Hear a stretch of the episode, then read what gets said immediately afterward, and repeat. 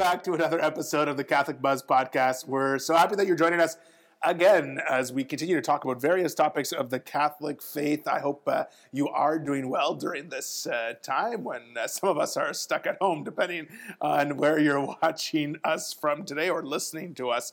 Uh, from and uh, I, my name is Father Daniele, and I'm joined always by the two, my two besties, over here is Josh Sullivan. Hello. And over here, he was alive in the 60s. Mat Van Milligan. Hello. I'm just kidding. You weren't alive in the 60s. But if they had to guess which one of us was the oldest one, Yeah. they would probably guess you because you have. I was Yeah. going to say Maturity? no, I was going to say because we have more hair. Yeah. that too. so we're traveling back to the 60s Yeah. today. Hey, yeah, I'm so excited because we're talking about Vatican II, Yeah. right? And okay, so all jokes aside, none of us were alive uh, for Vatican II. We're all babies of the 80s. Yeah. Eh, yeah. So we were babies of the 80s. That's like uh, almost 15 years to 20 years after Vatican II happened that we were born, Yeah. right? But Vatican II, um, why we're talking about it today is because obviously it's important to the life of the church, but also lots of people still reference Vatican II today on, on all sides. Eh? Some people who praise Vatican II, some Yeah. people who really criticize Vatican II, and then you have the people in the middle who just kind of live the effects of Vatican II in the life of our church. I don't think people realize. I mean, so some people, some people might remember Vatican II, but like, there's a lot of now a, a generation out there. There's two generations out there now that have never experienced Vatican II or the changes in Vatican II. And and and I've heard, like you said, I've heard a lot about it, but it wasn't until the last week or two when I actually we knew we were going to be doing Vatican II, so I actually started really diving into it that I realized what an effect it had or or why it had the effect or how and who was involved and stuff it was it was it's fascinating and i don't think people realize that if they maybe didn't live through it or even people that lived through it might not realize Yeah, I, I think because w- when you mention Vatican II, most people, I don't know, like maybe I'm, I'm wrong, but most people would just say that's when the changes in the Mass Yeah. happen, right? But, right. but Vatican II is, is so much more. yeah that's one document out of yeah, 16 one, and you know, and and the specific changes that sort of came in the liturgy, uh, sort of came through the council and the post-council uh, documents and understanding, right? Yeah. But but there's so much richness to Vatican to the the documents of Vatican II, the teachings of Vatican II. But most people just reduce it to that's when the mass changed. Yeah. You know, And I mentioned a, a few episodes ago that it's like there's a lot of discussion about Vatican II, or like if you have a pulse on kind of trends that are happening in kind of popular Catholic discussion, a lot of people have an opinion on Vatican Vatican, II, II, exactly. positive or negative. exactly. Um, and a lot more people have an opinion than have maybe read the documents themselves. That's right. Um, so there's yeah, there's a lot of kind of intuitive reaction to Vatican II, or just their experience of the changes. Um, so hopefully we have a chance to kind of unpack. Yeah, and that's actually a good point you make because, like, I have the two volumes of Vatican II documents the conciliar uh, documents, which happened at the council, and the post conciliar documents that happened as a result of the council. And they're both the same they size? are some thick books. Like, they are some very thick books. And I have two volumes of them. And uh, of course, I bought them, I believe. Why did I buy them? Uh, I did. I did buy them before I went into the seminary. I think I took a course uh, on. I, maybe we had to look at them in religious studies, but I ended. I, rem- I wanted to buy them, so I bought both of them. Uh, but you're right. Most people have a an opinion on the on Vatican II without actually reading, because that's it's a lot to read. there's there's lots there and i don't even think i think like you said people get through i find it really funny that the changes in the liturgy come in the very first document right and then it's like people get through that first one and haven't got past that point you know what i mean like they got to there and then they're like okay i know as much as i need to know about vatican ii and i'm going to speak on it now We do the same thing today. We're headline readers. Exactly, We yeah. like to read the first part of an article, and then, then and then that's it. We think we know the whole story. Uh, okay, so obviously there's two groups of people listening today. Uh, there's people who lived prior to Vatican II. Uh, and and lived through the changes throughout the years of Vatican II, uh, of the changes that came from Vatican II, and then, like Josh said, there's people who are just living through uh, what's normal to them, the changes that occurred at Vatican II, uh, and maybe have not read the documents, maybe have read the documents. So let's just start basic. Why, like, what was Vatican II? Like, obviously, we know if there's Vatican II, there was a Vatican I, right? so, the, I guess the easiest way to explain it would be it was that the Pope convened this group of the world's bishops to come together, right, uh, at the Vatican, hence the name Vatican II, uh, and and they were to talk about these things, right? And it wasn't just bishops at Vatican II; it was a sort of um, theological experts Yeah, and right. different experts in various fields, right?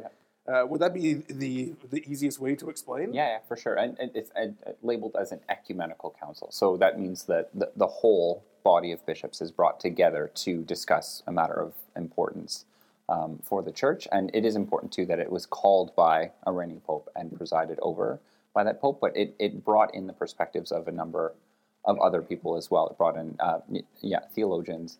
Um, but also representatives from other religions, other uh, Protestant denominations, to really kind of um, uh, discuss how the church would move forward in, in a lot of, and again, the, the historical context for the council itself.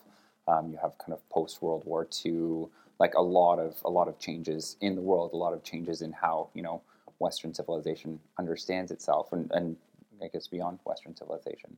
That you know the, the the church needs to engage with the world. So getting a bunch of experts, getting them all together to discuss that. I don't know. Yeah, I'm glad you said that because you can't just say that Vatican II just kind of came up out of Mhm. nowhere. You have to put yourself in context of what was happening in the world at the time. So yeah, it was the post-war, uh, post-depression, uh, uh, sort of all these. This the revolution the, was was this sort of revolution in the world happening. Was a sexual revolution happening at this time, or maybe That was a something little, that they a little bit after? Yeah, yeah. Um, you know, so Humanity yeah, the- and the church was like, we need to reach out uh, to the world, which is what the church has done for two thousand years, right? Uh, reaching people in the world. So that that was sort of thing. Uh, just to put us in history, so it was Pope John the Twenty Third in nineteen fifty nine. He called the council, as in he announced that we're going to start preparing for a council called Vatican II, uh, and it was going to begin in 1962, so three years later. So people had three years to sort of prepare uh, documents and expertise and uh, you know travel coupons to get to Rome and all these things. You know, And that's that's what I was going to say. So a council, what is a council? Like a council is why do we why does a church have councils? I'm asking. I thought you were going to. I can go into I it, but I'm, I'm asking you guys.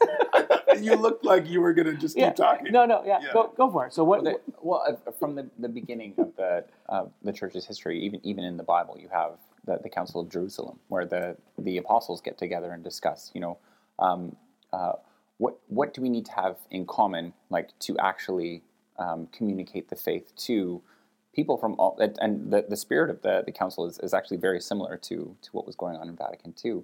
Uh, that you have that uh, you're encountering different cultures with the gospel. You have Greeks, you have Jews, you have uh, other Gentile groups. That all these people have different uh, conceptions, understandings, cultural uh, practices. How, how um, we need to be on the same page when, when we're engaging them. So, and uh, uh, like for them, it's like it was a matter of like dietary restrictions and circumcision and and those types of breaking away from the Jewish faith a little bit. But Well, uh, yeah, y- yes, Or yes, clarifying. Yes, and no. Um, Yeah. um, but also, like you, you have that continuity through history where the church needs to decide something. It needs to be on the same page um, so that it's clear in the in the message that it's giving to the world. So there have been various councils throughout history. It's 21, I think, altogether, right? And so they call a council when there's something that needs to be clarified. And a lot of times, up until this point, it's been dogmatic, right? So a lot of times they they they call they're clarifying um, that Jesus was both God and man, um, and so then they had a whole council de- dependent upon that, and and they get the experts in, and then they they have this council to decide what does the church believe? Does it believe he's- the Son of God? Does he believe he is God? Is he God and man, or is he one or the other? What is he? Um, and so having all those, having having the experts, having all that, and then and then they make kind of some definitive statements, uh, some dogmatic statements, I guess, by the end. And that's we were talking about earlier, but that's like one of the highest forms of doctrine and dogmatic statements that can come out of it, right? Like, like, like when it comes through an ecumenical council, when it comes to a council of the church, that's that's like written in Yeah. stone. Yeah, the, the, the statement that's issued Yeah. uh, in like uh, as a result of, of that council carries some pretty heavy kind of authoritative weight in Yeah. the church. Yeah. Pretty much the heaviest. Yeah. Yeah. So uh, Pope John the 23rd, he called the council. It began in 1962, I believe it was October 1962, and uh, some 2,800 of the world's bishops gathered together at the Vatican. Now, imagine that. Well, it was actually claimed to be one of the biggest meetings of all time because if you think of like church services and stuff, you can have two thousand people in a church service, but there's there is the celebrants and then the people participating, but not. But this was a meeting where they actually listened to people, where they actually heard um, who was doing what and that kind of thing, right? Like, like so they, they had everybody had a chance to speak uh, for five minutes. Every bishop had a chance to speak for five minutes at the council, and um, yeah, it was kind of just ex- it, it was one of the biggest meetings of the world at that time. Yeah, and there was, was it was split into four different sessions. One happened in 1962, 63, 64, and the final one in 1965. And um, you know, interestingly, the, the Pope who called it, John Pope John the 23rd, died shortly after the uh, first session was completed. Right, and then the the conclave happened, and the, they elected Pope Paul VI as the new Pope of the Catholic Church, and then he reconvened the council. He said, "Okay, we're going to finish off with these with the next three sessions." And a lot of people thought he didn't. He, he wasn't going to. They actually thought that he wouldn't reconvene. Like, okay, this is a great thing that he started this council thing. Okay, we got a new pope. Like in the middle of this council, they had to uh, elect a new pope, Yeah. and so then they, they did elect a new pope, and they a lot of people thought he was just going to shut it down. And okay, so this this was a council, but it wasn't really a council. Like, well, let's just ignore it now and we'll move on.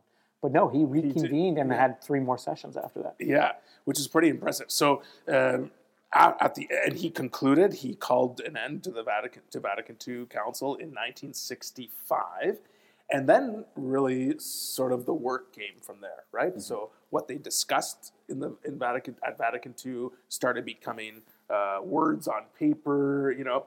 And I think that was process too that happened at the actual meetings too. People would bring documents and they would review them and all this different stuff too. Uh, but um, so, what kind of things came from Vatican II? Uh, Sixteen Yeah. different. Uh, what do you call them? Documents. Documents, yeah. Uh, you know. We, we said I think there was four main documents that, and then and then there was twelve lesser documents, was still important.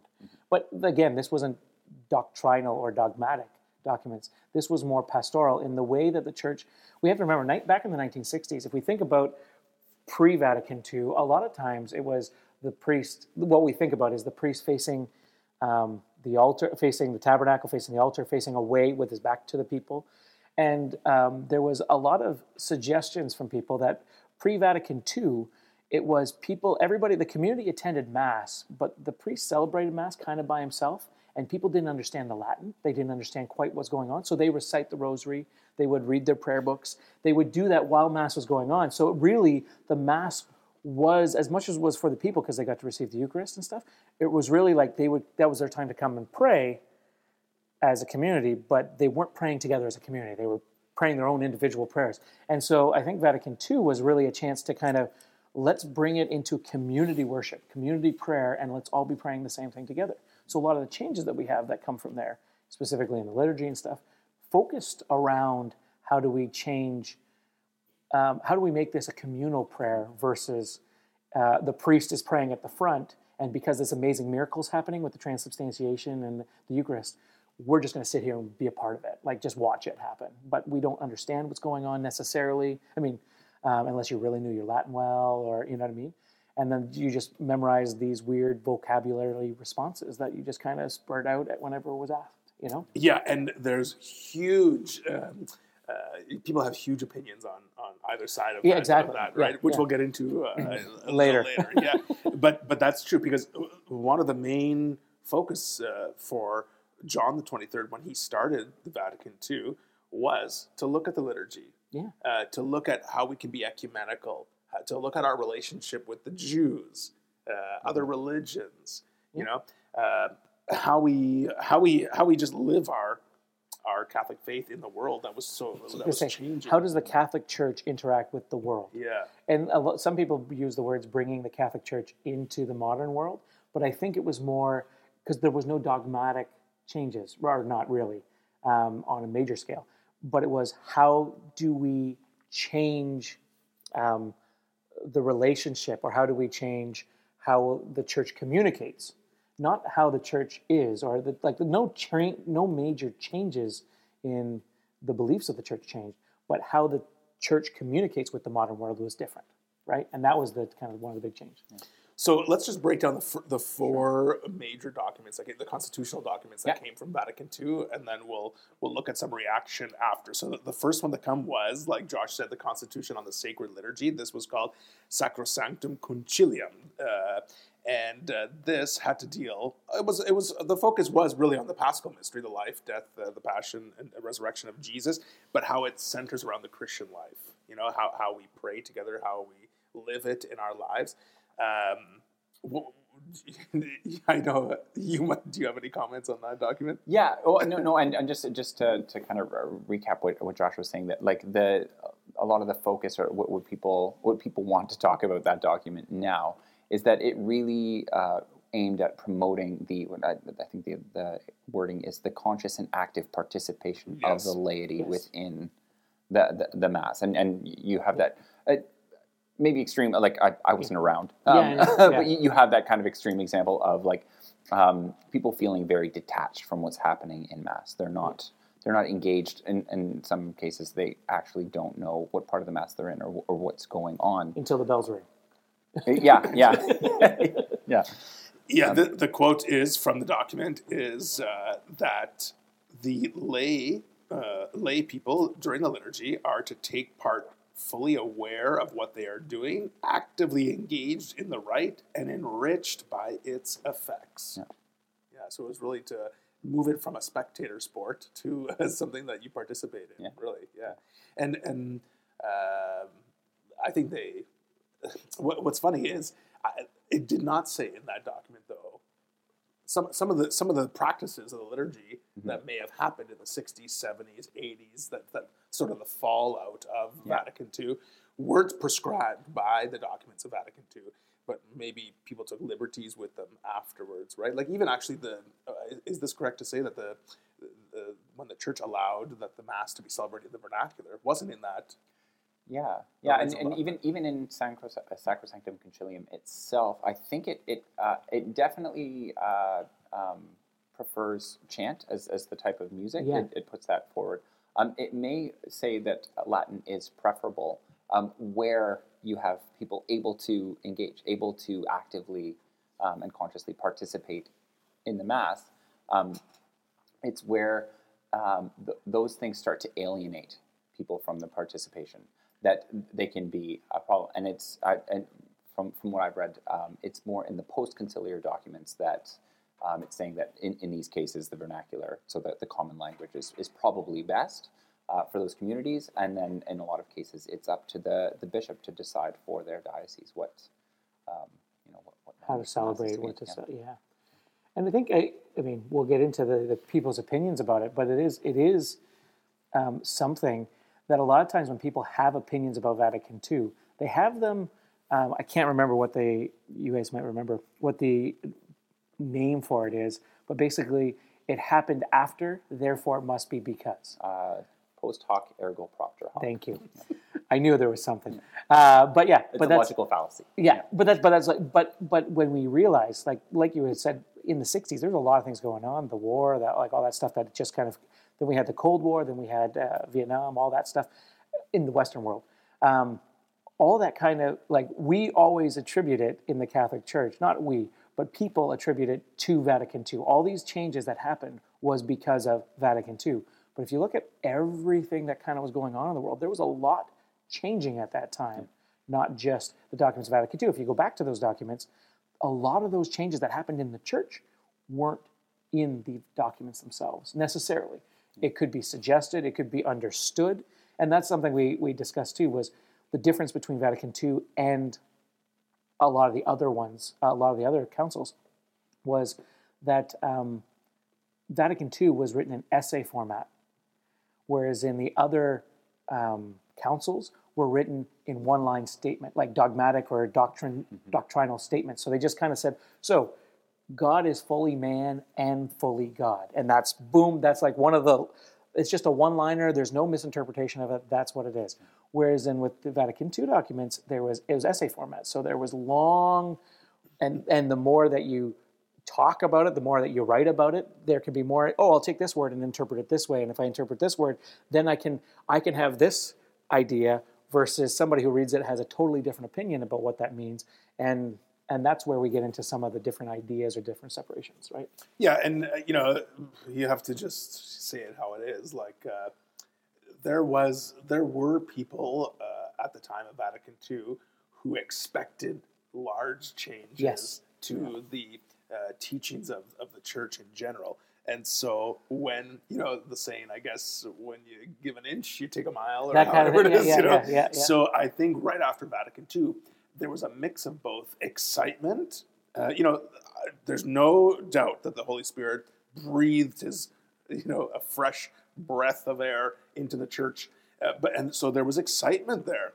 But out of that excitement, there was also some people who took that excitement and rolled with it in a way that wasn't uh, what the that what the council fathers um, intended, Intended right? And you see that you know lots of people say, "Oh, uh, I was I was I was in the grocery store uh, last month, and someone said to me." Uh, you know, uh, when I came back to church, they had changed all the words. Yeah. Uh, you know, like now I don't know the words, and I, and I I laughed at them. I said those words changed almost ten years ago. you know, in Yeah. 2011, Yeah. when we had the new Roman Missal, and we changed things like "and also with you" to end with your spirit." You know, so it was funny that that person had said because obviously they hadn't been to church in ten years.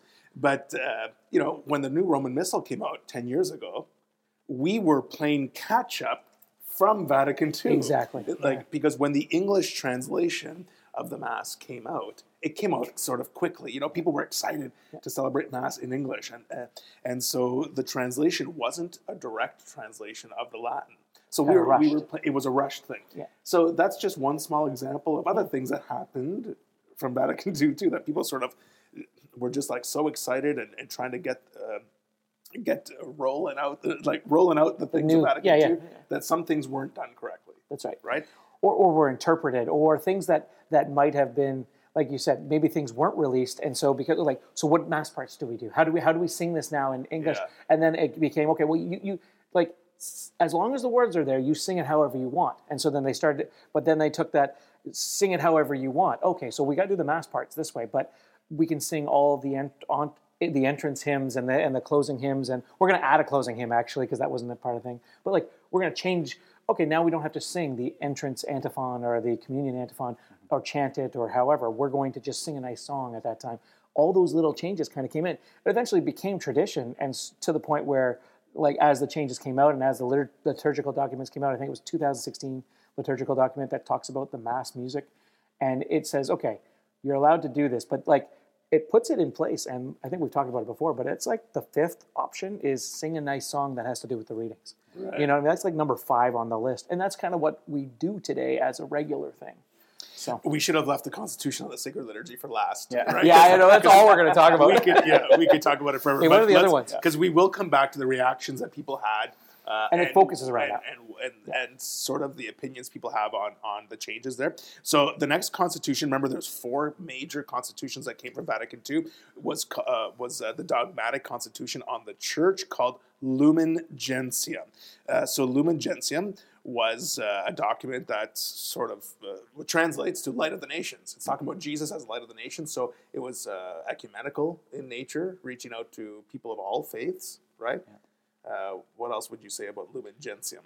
Um, we, uh, we referenced referenced it at an early when we were talking about kind of a relationship between kind of Protestant denominations and Catholicism. That like that I think I think Lumen Gentium Gentium is the document that refers to um, Protestants as our separated brethren. That like baptized Christians um, should work towards um, communion, should work towards kind of a, a common understanding of our faith. That like we um, uh, yeah, uh, unity is a high goal if we take Jesus seriously.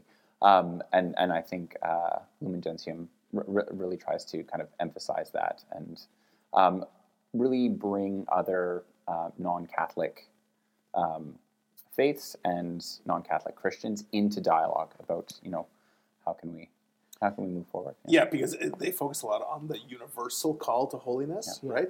And uh, I think in this document, Lumen Gentium, and I'm paraphrasing, but it's something along the lines, uh, and I, I think the wording is uh, uh, that although the church recognizes the defects of some of the Protestant religions, I think that's the word that they, they use. They also recognize grace that can come from the practice, and and I mean we can see that there are there are people who are living good Christian lives Yeah. uh, who are not part of the Catholic faith, right? Yeah. You can't deny that they're following Jesus in their life, and but the church still continues to hope and pray for unity, for communion, right? And so uh, the document was that as our universal call to holiness, that we can help each other to be holy, right, and, and learn from each other's experience. I think it talks about there too is the Muslim and the Jewish faith and how they recognize that the God of Abraham is the God of Islam and the God of the Jewish faith and the God of Christians. So not that we serve the same God, but that we all like we serve, serve God the Father in a sense. Um, is that the deity that we worship as Christians is recognized as a deity or as the deity, the one deity from the other two major faiths that are out there. Again, not saying that they worship this like Islam and Allah is not Allah is not necessarily the God that we recognize, who is Holy Spirit, Jesus, and God the Father. Um, but there is they recognize Him uh, or or God as they, they see a piece of Him, not the whole thing necessarily or whatever. But so there is also unity in the major religions outside of Christianity itself. Obviously, they're missing the big picture of salvation, right, which is Jesus. But Yeah, another thing that came from that too, you're right, is that people started teaching that all uh, all religions believe in the same God. I mean, Yeah, it's that's not that's not the just case. Not the case, you know, and that's. that's but that's an, again a misinterpretation of what maybe the, the document said. exactly yeah. So that's lumen gentium. Uh, is that good for that one? yeah, yeah. Just, uh, uh, just quickly. Um, no, there, uh, also uh, a, a number of my friends are are Byzantine Catholic, and I've, I've referenced like kind of differences between kind of Eastern Yeah. and Western Catholicism. That there's even and there's there's a separate supporting document that's uh, Orient. Uh, I forget the name of it, but it, it more specifically deals with kind of the the uh, the separated but seeking union other Catholic um, yes. uh, faith, or like that that they're in communion, but they're still ground to cover in terms of like kind of full reconciliation. Yeah. Um, that, th- th- yeah, there, there is like a, um, on the part of a church a real desire for to, to bring everyone into the same fold of communion. That's Orientalium Ecclesiarum. That's the one. That's the document. How was my pronunciation?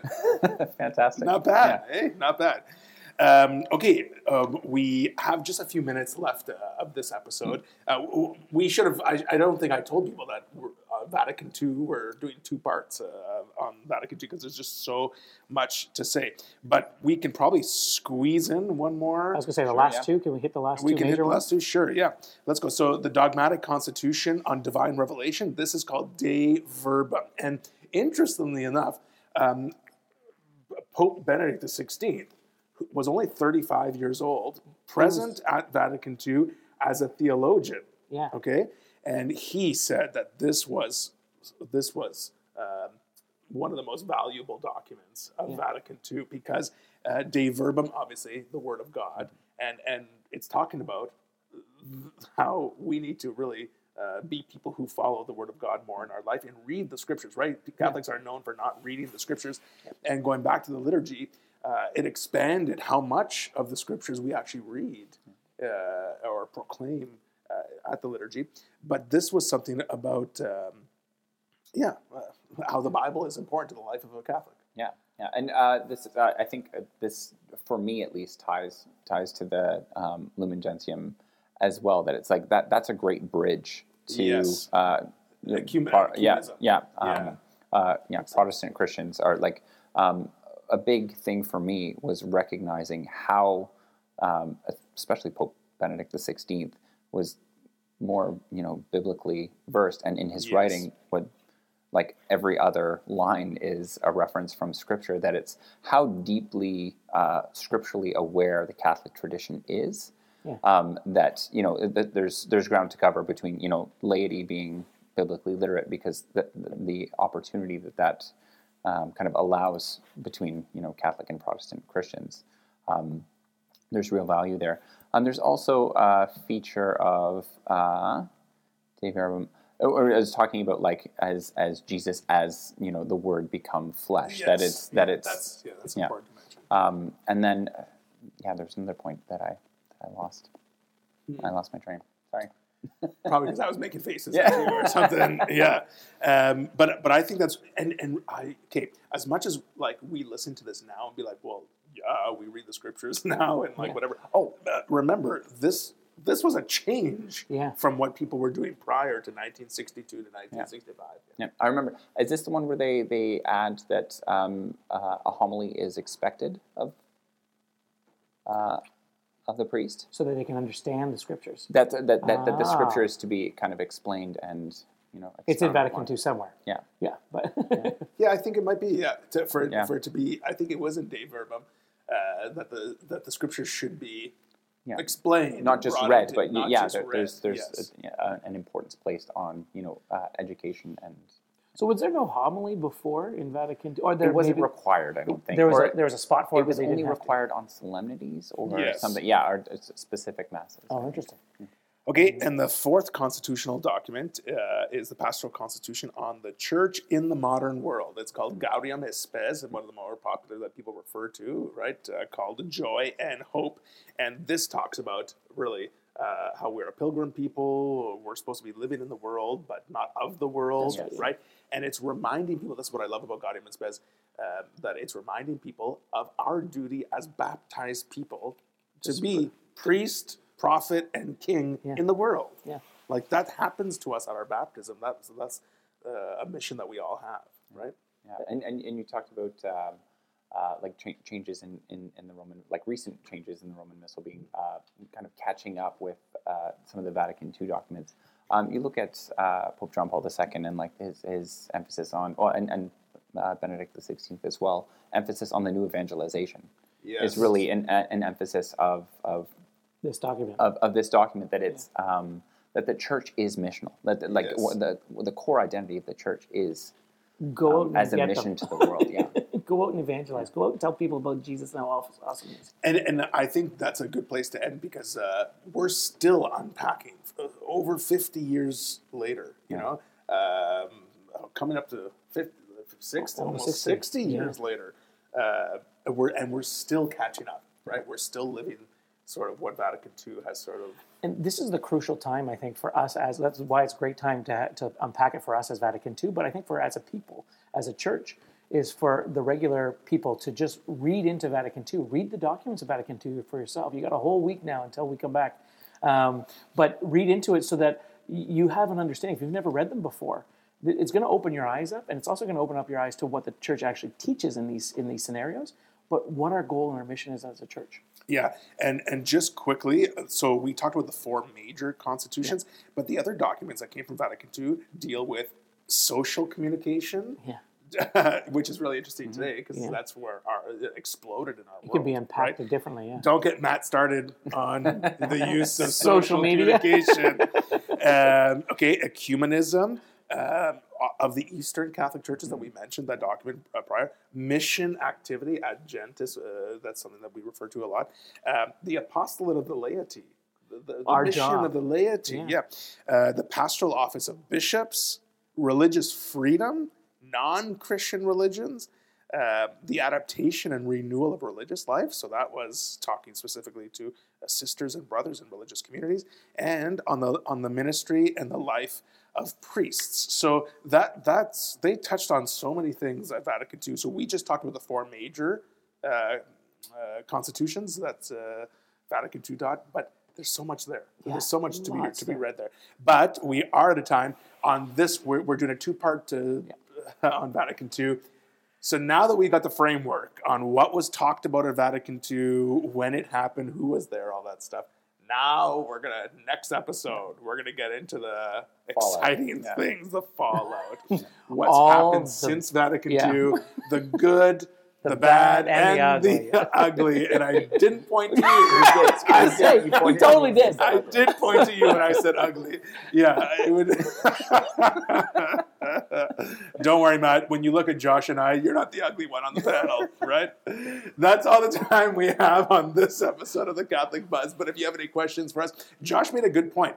Uh, take this week to read up on the documents of Vatican II, or at least learn a little bit more about Vatican II and what happened there. And then we're going to talk about the fallout on next week's episode. So send us an email if you want uh, to comment or ask questions at the Catholic Buzz Podcast at gmail.com. Uh, for Josh Sullivan and Mat Van Milligan, my name is Father Daniele, and we'll see you next week for part two on Vatican II on the Catholic Buzz.